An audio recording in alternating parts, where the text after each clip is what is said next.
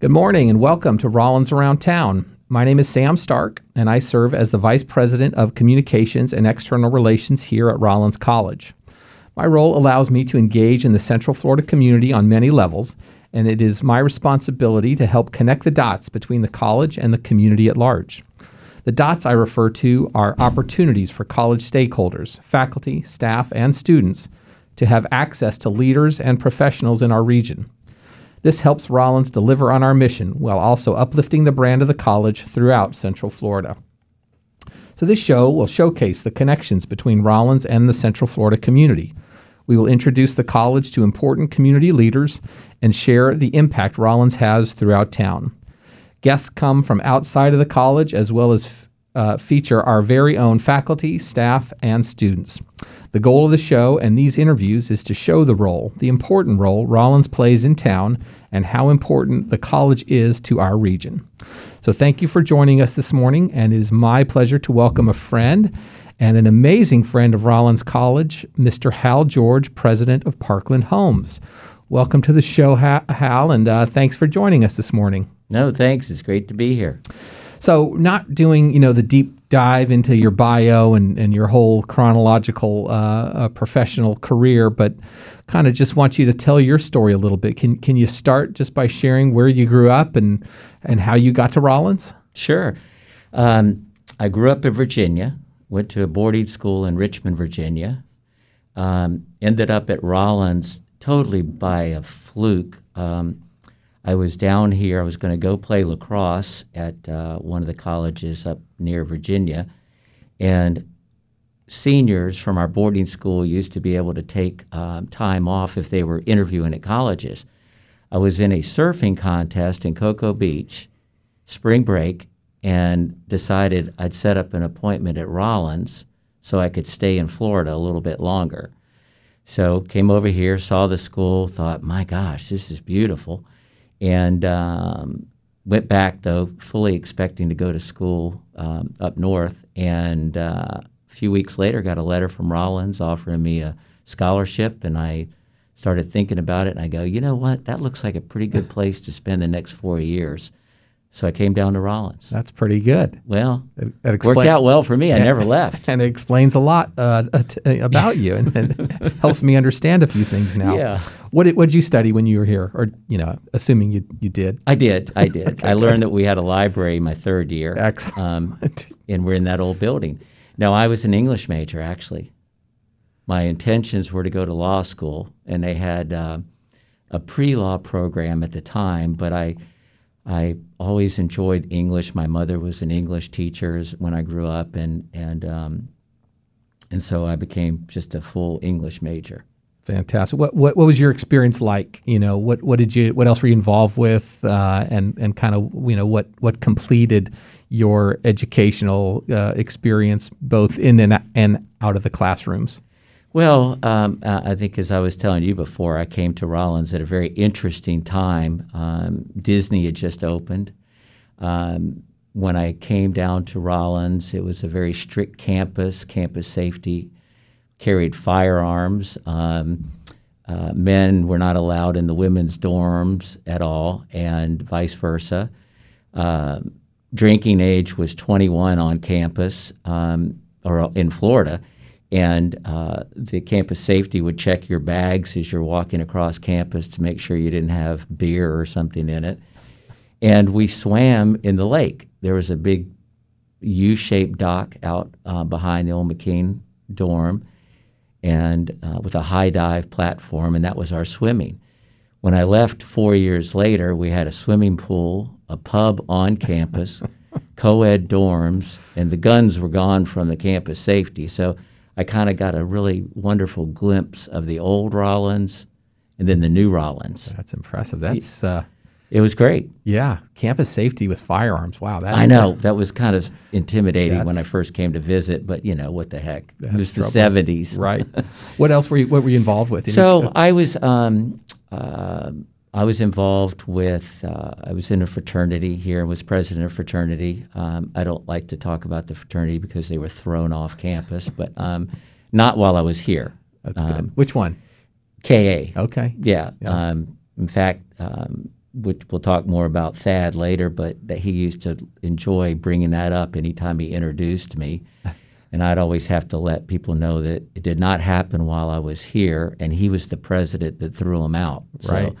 So, but I was involved with the college senate, and I was a big proponent of, instead of complaining about administration and complaining about problems at a school, go ahead and get involved, be active in it, and you have a chance and a voice to do something, about it. So we advocated that and had actually my senior year,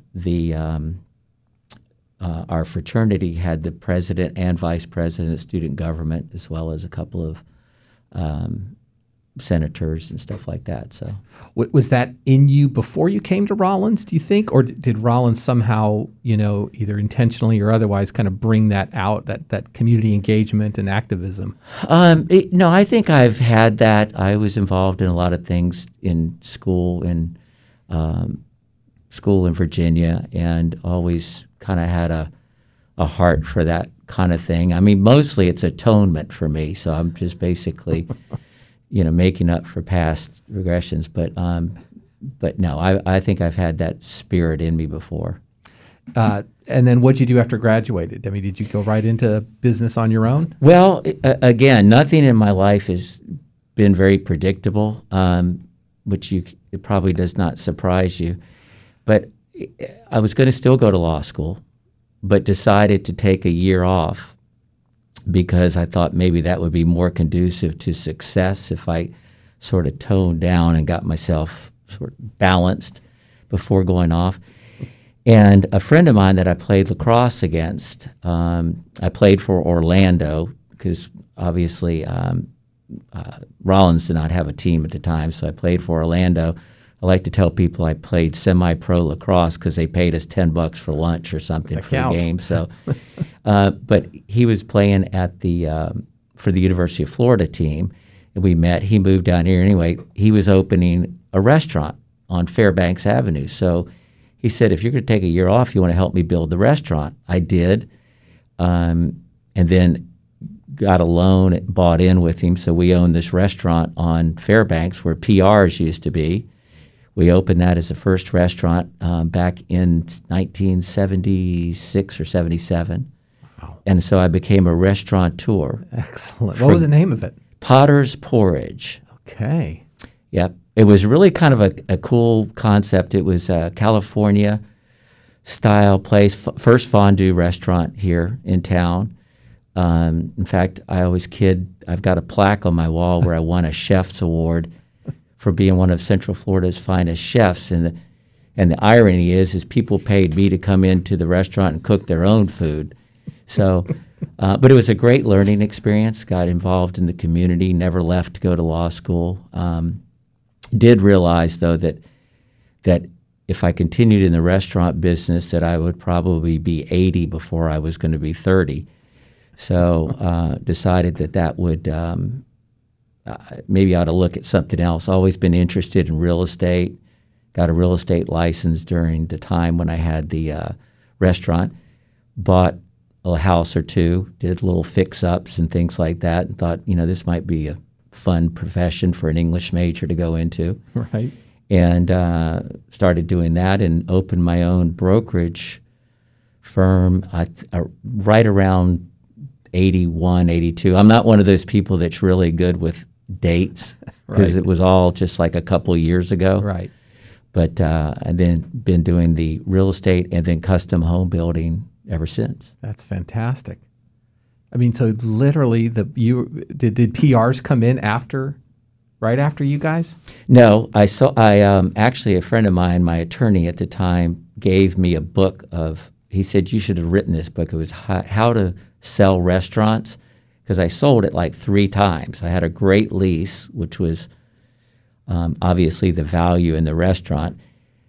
I learned that so many people want to own their own restaurant or bar because they got a great recipe, or they know how to make a drink, or they just think it's going to be the coolest thing in the world. I'm on that list, by the way. Yeah, everybody is. I still have a dream of a beachfront open air bar that the band lets me sit in with them on Saturday night. So, but So I sold it 2 or 3 times. It was off the avenue. It was a couple of other things. I don't really remember exactly what they were, but I always held control of the lease, so I was able to. I had something to sell. Love it. So then PRs came in. I think they were about the 4th one. Yeah. I did not sell to PRs group. You know, we all have those of us who went here and maybe even lived here. You know, we have our memories of of certain times of our life, and PRs was for sure. Before it was a Mexican restaurant, it was a college bar. Yes. And it was just sort of a front. You know, they served chips and a taco once in a while, but otherwise, you know, every night it was the bar, the college bar, with maybe an inch of beer on the floor. Yeah. And it was, a few nights there until they finally, I think, got in enough trouble that they finally had to become a good, legitimate Mexican restaurant here and had a nice run in that too. So, well, some of with all due respect, the nastiness to their decor was in part, you know, my responsibility, because we were the ones that built it. We didn't know what we were really doing. And ironically, and then I became a custom home builder, yeah. But didn't know what we were doing when we were building the place. But it did turn out to be a lot of fun. We had mostly Rollins students working as servers and in the kitchen, and I mean, we had a blast. That's awesome. We had a good time. I know you went to college with many great people, and you're not really a name dropper by nature, but I know a couple of your classmates who, you know, by all accounts have reached the pinnacle of their profession or even of their career, maybe even not yet the pinnacle, but they've been to the top. Can you brag a bit on them? I mean, I always feel like it's nice for Rollins people, alumni and students, to know some of our, quote, famous alums. And you have two that just stand out that I've had the pleasure of meeting, and I think the world of them. Can you tell us? Sure. Well, one was my roommate at Rollins, Richard Spencer. The first, you know, as a freshman, we had no internet. We had none of the stuff where you could see pictures of people or anything. So I heard that, I got a letter that said my roommate was Richard Spencer from Middlebury, Connecticut. And so I came down to Rollins not knowing what to expect, and got to my dorm room, and he had already brought his clothes in, and I'm looking at his clothes, and there's his pair of yellow pants and a blazer with a crest on it. And I had just come from 3 weeks of living in Cocoa Beach with some friends from Virginia Beach surfing, and you know, came over in a bathing suit and a T-shirt and flip-flops, which is basically all I owned at the time, and met Richard Spencer. And, of course, you know, here's his sort of military-cut hairdo guy meeting this surfer with long blonde hair down his back, looking at each other like certainly the odd couple. Right. But we became best friends. Remarkable guy. And we're still best friends to this day. There's a group of us that are about 5. And a few years ago, I mean, he was very successful in his own right as investment banker and doing different things in the finance world. But he became the Secretary of the Navy. He was appointed the Secretary of the Navy, the 76th Secretary of the Navy, which was interesting because we graduated in 76, and when I went to his swearing in, his sister had made all of us pocket squares that said 76 on them, and she was giving it to this. There's a group of us, of 5 real close friends, and we were all there, and she's giving them out. And one of the other gentlemen that you're talking about, Mike O'Donnell, was up there with me, and she gave him one, and he said, no, I wasn't in that class. I wasn't in class of 76. And she's like, what? And he goes, I didn't graduate. I was a year or two behind them. She said, no, he's the 76th Secretary of the Navy. But yeah, he was very, he did a really, in my opinion, he did a really good job. And it was staggering the impact that he had on not only our country and history in general, but in the world. I mean, he was right up there. Yep. and did a day or two acting Secretary of Defense when Mattis stepped down. But yeah, so he's definitely one, and he's now retired. And part of one of the things that was great about Richard being the Secretary of the Navy was Mike and I would go up to all the Army-Navy games in his suite, and we're meeting. The first year we're there meeting, you know, Rex Tillerson and David Robinson and all these people that you're just like, whoa, who are we're really talking to and meeting these guys. And so it was a lot of fun. And then, of course, he resigned about 2 weeks before the third Army-Navy game, which really irritated me. I told him I thought that was extremely selfish. Right. So Mike and I didn't get to go. But anyway, he, remarkable man. And in our class, and just seeing somebody with that kind of power and responsibility in the Pentagon was amazing. Remarkable. That was my guy Richard. He came to I think alumni weekend once and spoke to a group of students, several groups of students and groups of alumni. Just I'm always I don't know. There are really powerful and influential people who like to let you know that they're really powerful and influential, and he's not one of those. Like he really is just so down to earth and humble and just an incredible guy. And just my short time being able to interact with him. So well, and that weekend that he was here, because I had nominated him for the alumni award, and that weekend that he was here, the Saturday morning, because everybody's pulling on him to do stuff. Right. He came out and worked with me at Habitat and met the kids out there. I told him I had one high school senior from Winter Park that was going to go to the Naval Academy, and she, you know, I said it would make her day if you came out here and just said hello to her. He said, "Oh, no problem at all." And he came out and not only worked with them, but met the kids. Beautiful. And good guy, and Mike O'Donnell, who's another one. I mean, I have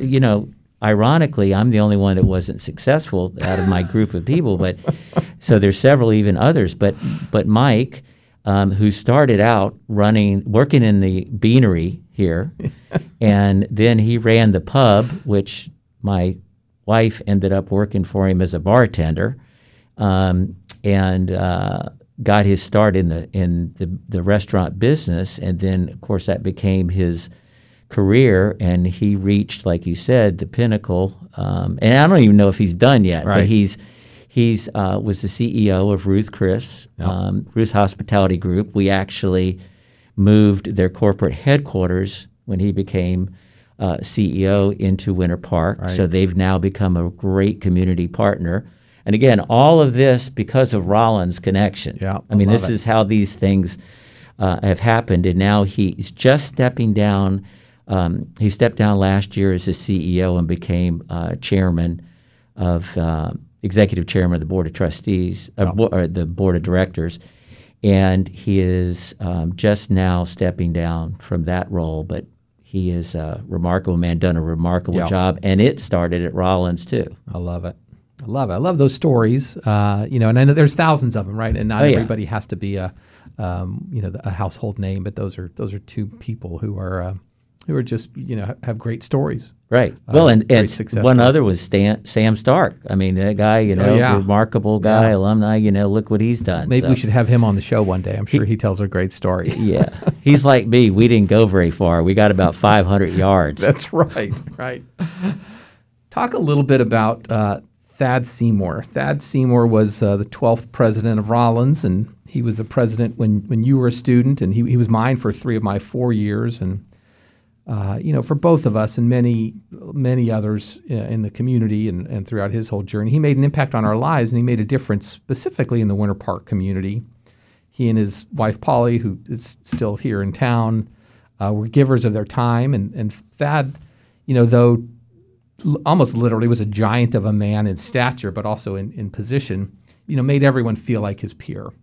So just talk about Thad, what he meant to you, and then we'll sort of share, another big part of the reason why you're here with us today. Yeah, and I'll apologize in advance if sometimes it seems a little raw for me, because he was my best friend and mentor and a wonderful, most remarkable human being that I met. It was kind of funny how my eyes, and I first got this vision of Thad Seymour, because he was not my president here. Jack Critchfield. Okay. Dr. Critchfield was the president when I was here. Gotcha. And with all due respect to Dr. Critchfield, who's a remarkable man, did remarkable accomplishments. Yep. He was the president like back in my day that you thought. We didn't see much. Right. He always had the suits on. He was in the ivory tower in dealing with the things that college presidents deal with, not the students, right? And that's the way we thought it should be. It was very presidential. And then a couple years later, after I graduated, I was still in the community because, of course, you remember I was a restaurateur. Indeed. Yeah. And involved with Rollins somewhat. They talked about this new president that was around, Rollins, and they said, yeah, he rides his bicycle around campus. He's got a tie on and tennis shoes. He does magic tricks. And I'm thinking, what kind of nut did they hire as a president? That doesn't sound like a president to me. And, of course, just through my relationships with Rollins, the community, and some of the people still here, you know, I met Thad, and you know, the more that we were together, you know, we became you know, friends, and just a remarkable man. So at some point in the late 80s, I guess it was, we both were talking and realized, you know, that we had this passion and interest and you know, responsibility we felt like to provide some affordable housing opportunities in Winter Park. And imagine if we saw that we needed that then, yeah, how that translates to now. Right. And we started talking about it, and we were involved in building some habitat houses under the auspices of Habitat for Humanity of Orlando. And one of the first ones that we really got us going off the ground was sponsored by the student government at Rollins. They gave us $10,000. We built the house for a campus safety officer, which was really kind of a cool, you know, situation. Yep. And we brought in a lot of students, and I'm a big proponent of students as the workforce for Habitat. I think that's the future of organizations like Habitat. And so we really embraced that. Anyway, we found that we felt like, you know what, we're promoting this organization in our community, and it's very different than the rest of Central Florida and Orlando. So let's look at opening our own affiliate. And so we had a meeting at the library. Almost 100 people showed up, showing an interest and willing to help us. And so, short version of the story, we started our own affiliate, and we're on house number 57. Amazing. So back to Thad, though. Thad and Polly, this whole, you know, day of kindness is so appropriate for them. I mean, Thad Seymour, as you said, you know, he's so ingratiating. When he's talking to you, you feel like you're the only person in the room, whether you are or not. You feel like that he really is interested in your story. Right. He's not one that is, unless you ask him and egg him on to tell some stories, he's not one that interjects his story, unlike myself, who's interjecting every one of my stories. Beautiful. But Thad was just taught me so much in the way of kindness and listening to people, and everybody should have a voice, and you know, diversity, and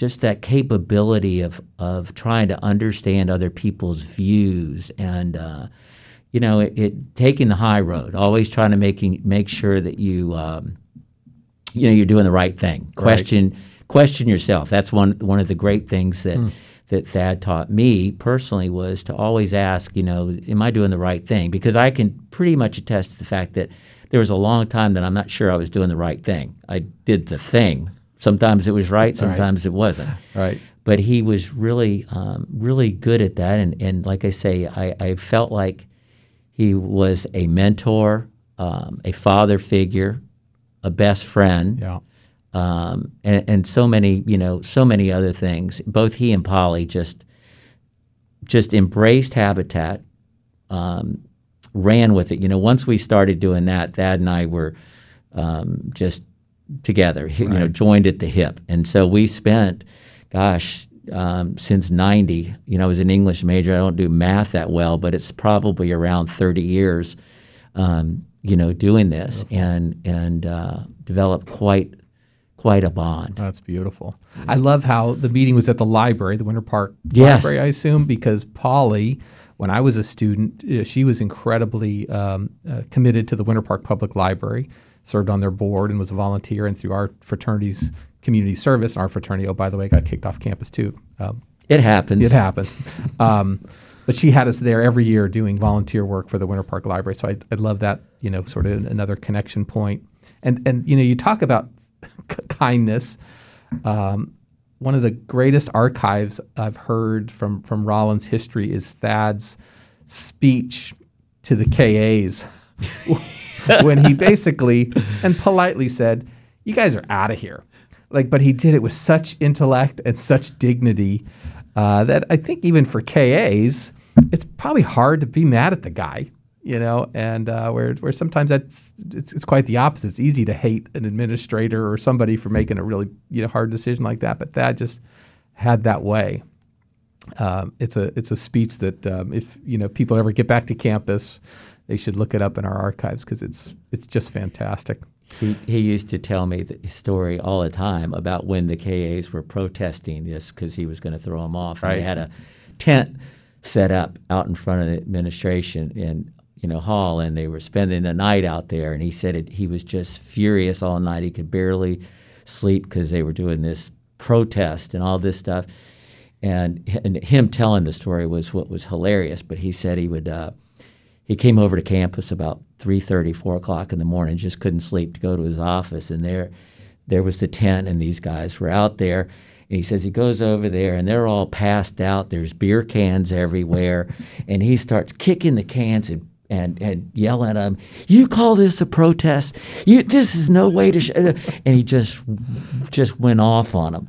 And but him telling the story, he said that it was pretty funny. So yeah, and I hold no, you know, animosities at all, because I do remember that one of the leaders of the fraternity told me, as I saw him on Park Avenue one day, he said, "Yeah, we got some trouble with the administration, but we're not going to do like you guys. We're not going to roll over. We're going to fight them." I go, "Good. Let me know how that works out."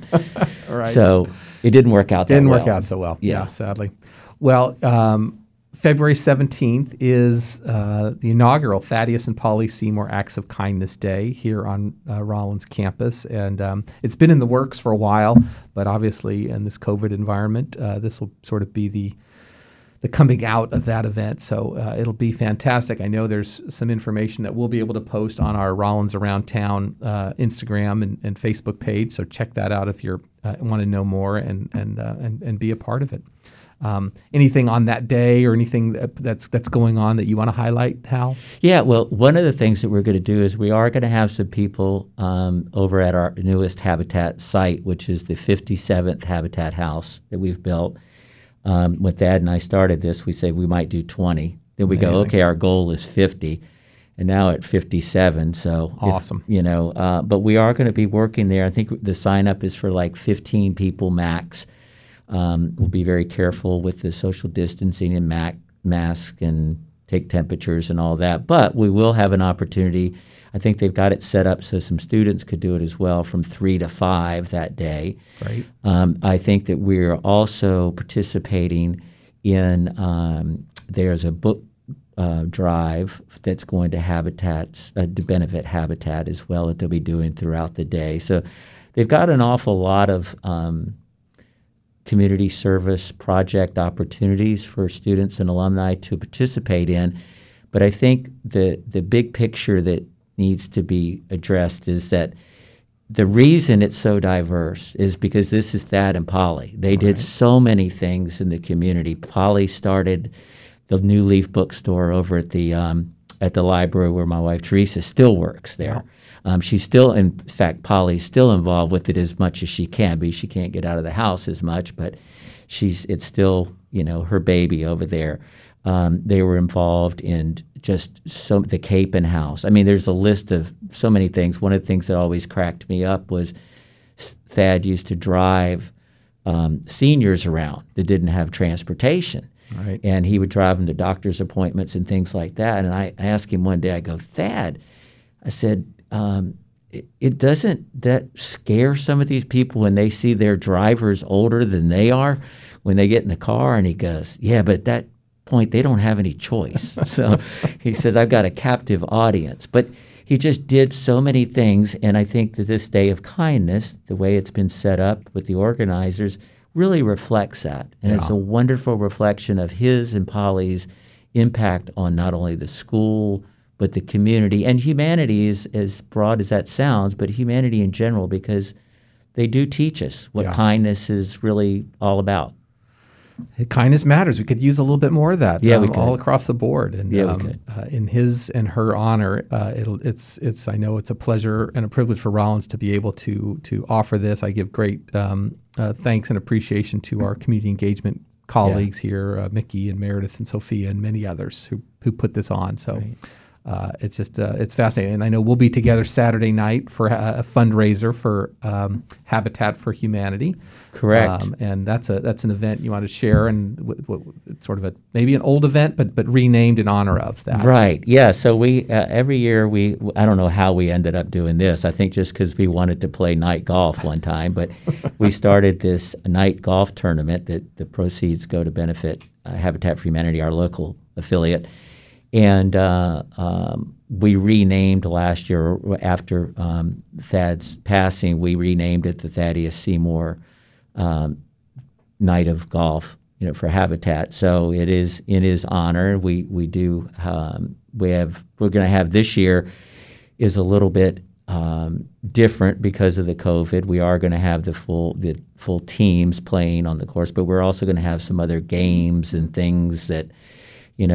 Putting contests and even cornhole that every event has now, and where you can be socially distanced away from people. Right. And some different things that'll be a lot of fun. And speaking of Mike O'Donnell and Ruth Chris, they are always, for the last, 10 years, have been one of our sponsors helping us build.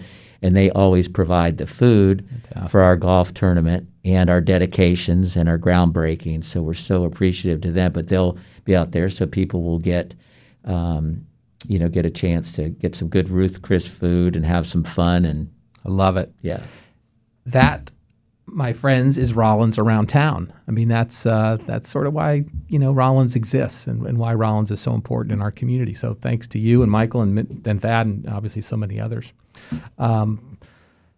You're a community guy. You've had a successful career, still have a successful career. What advice are you giving Rollins students today? Number one for career, number one for sort of their personal community involvement, and any predictions or projections for the real estate and construction career for Rollins students in the future? Well, that was a mouthful. Is this where I say yes? That's right. You turn it over. The show's over. Right. Show's over. Okay, so first of all, I'm probably one of the last people you want giving advice to students that are coming out. Not true. So we didn't have to agree so quickly. So that's not true. Oh, I thought you said true. So anyway, one of the things I would say that Rollins does and prepares people for is they don't. It's a liberal arts, experience, and you get to experience a lot of different things. You're not pigeonholed. Some people have an idea of what they want to do after school. Some people have no clue, which would have been me. Yep. I think what Rollins does is opens your eyes and to the opportunities that are out there. I think the most important advice I could give any student, it's just a life lesson, is that either learn, it's like the Midas guy, pay him now or pay him later. Learn early that you follow your heart. If you're doing something that is in your heart, that there's a passion for, it won't seem like work. You'll enjoy doing it, and you will be much more fulfilled in your career if that's what you do. If you're going because either a parent thinks that this is what you should do, or you're seeing the dollar signs and that's what you're going to do, there may be a bump in the road. So just, my advice would be follow your heart, and no matter what the challenges might be. Right. And as far as the real estate around here, having watched this since the 70s, I don't want to put the poison prediction on it and say, oh, yeah, we're recession-proof. But even during 2007 and 8, where I got killed in it, we're pretty resilient here. I mean, we're a community. Central Florida has so much money and business committed to it for the future that's not going anywhere. I mean, not just the theme parks, but you can look at what's going on in whether it's the Lake Nona, which is a whole other city, out west, UCF's growth. I mean, everywhere. So when you bring it back down to Winter Park, we're the reason we've always been so popular, valuable, is because the proximity to downtown. We can get to the airport. We've got the lakes. It's beautiful. The Rollins College charm, Park Avenue. So I don't see us having a huge problem here in Winter Park. There's a lot of construction going on.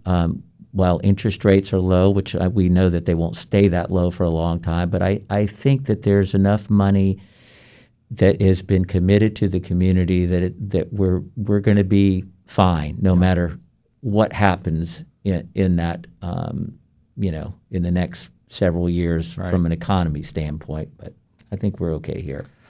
Well, that's good. I think, Rollins feels good about that too, a lot because of our location. I mean, it's a multiple pronged approach to higher ed, but I think location does matter, and being in this amazingly vibrant, recession resilient economy and community is only going to be good for Rollins and Rollins students and alumni as well. So I think that makes a lot of sense. Just sort of the last thing, why does Rollins matter in the Central Florida community? Gosh, I think there's probably a lot of reasons why they matter. I mean, not only does the school provide an aesthetic appeal and charm to the community, which is just the, sticks and bricks, mortar kind of thing, but it does that, people enjoy seeing things aesthetically pleasing. They want to be there. So it brings people in from that. It provides a culture and arts and opportunities that small towns a lot of times don't have through everything from the music, the plays, the sports, all of those kind of things. But one of the things, and I think you and I are probably both an example of, is you come here to go to school, and a lot of people, most people I think, don't come here thinking that I'm going to come to Rollins for 4 years and then stay in the community. Right. But what happens is you get a taste of this community, and so you think, well, wow, why do I want to leave? This is a pretty good place to raise a family, to live, to do, to work, to do whatever. Yeah. And so I think just a byproduct of Rollins being here is they are producing people who do become part of our community. Yeah. And in very, very important ways. I mean, you look across the boards in Winter Park, the nonprofits in Winter Park, the businesses around Winter Park. There are so many of them that have Rollins connections. Right. Rollins, in my opinion, really has helped shape Winter Park economically, physically, and culturally. Well, that's perfect. I love how you frame that up, and love having you on the show. And how, George, you probably are one of the either hidden gems or secret gems of the college and the community. You either don't realize it or you won't admit it, but you are a massive contributor to the college and to the community. It's always been a pleasure, being a friend of yours and being a small part of your journey along the way. And just can't thank you enough for taking the time to be on the show with us this morning. Sam, thank you. My friendship with you is very important to me, and you're doing a great job. I was thrilled when you came to work for Rollins. Well, thank you. I'd love it. Well, thanks to everybody for tuning in today. Special thanks to Samantha, who's working the board and helping with our social media and doing some other great things for WPRK and Rollins Around Town. So keep updated on our show for next week. Follow us on Facebook and Instagram at Rollins Around Town, and subscribe to our podcast, Rollins Around Town, on Apple and Spotify. So with that, we wish you a good day in Winter Park. Thanks.